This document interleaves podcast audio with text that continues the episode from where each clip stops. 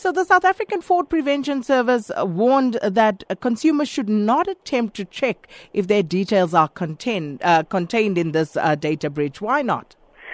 I think uh, quite rightly in your introduction you mentioned the figure of 31 million. That was, uh, I think, two days ago. The figure was mentioned.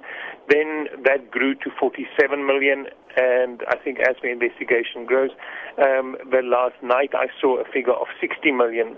Uh, which will then uh, obviously include some deceased individuals or people living overseas. Um, so, so we can safely assume that we are all on their database. Um, so, so, so that is my first point. So to, to go and check makes it uh, a useless exercise. The fear for me, however, is that maybe the website that you mentioned is legitimate. Uh, I'm not 100% sure, um, and I'm not saying that they're not, but there could be other websites which could come up to say, come and check if your information is on a list where your identification has been compromised.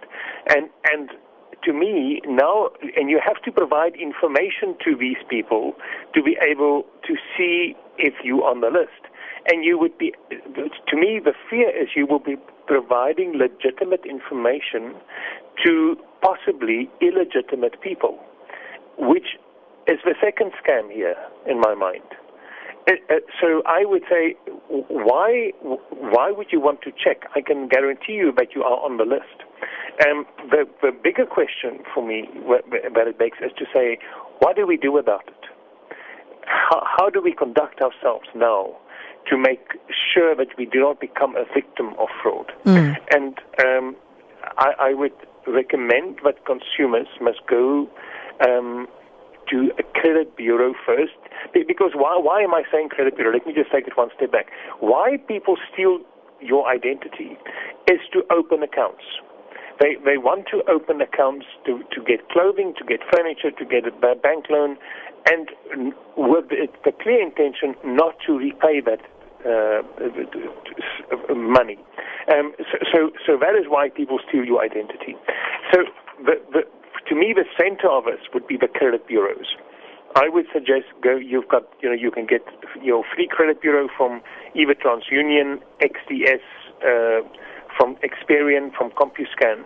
Go and get your your free credit bureau report, and check for me if you, there are anything suspicious on that um, credit bureau report. And what I what I mean by suspicious is if there are inquiries um, that shows there which you have not applied for credit. If there are accounts indicated on that report which is not your accounts, if you start to get phone calls from debt collectors to say you haven't paid us and it's not your account, then that is to me a suspicious. Then I would urge you to come to us, to the South African Fraud Prevention Service, and get yourself on a list which we call the protective registration or the victim list. Um, that is a free of charge service that we provide to consumers.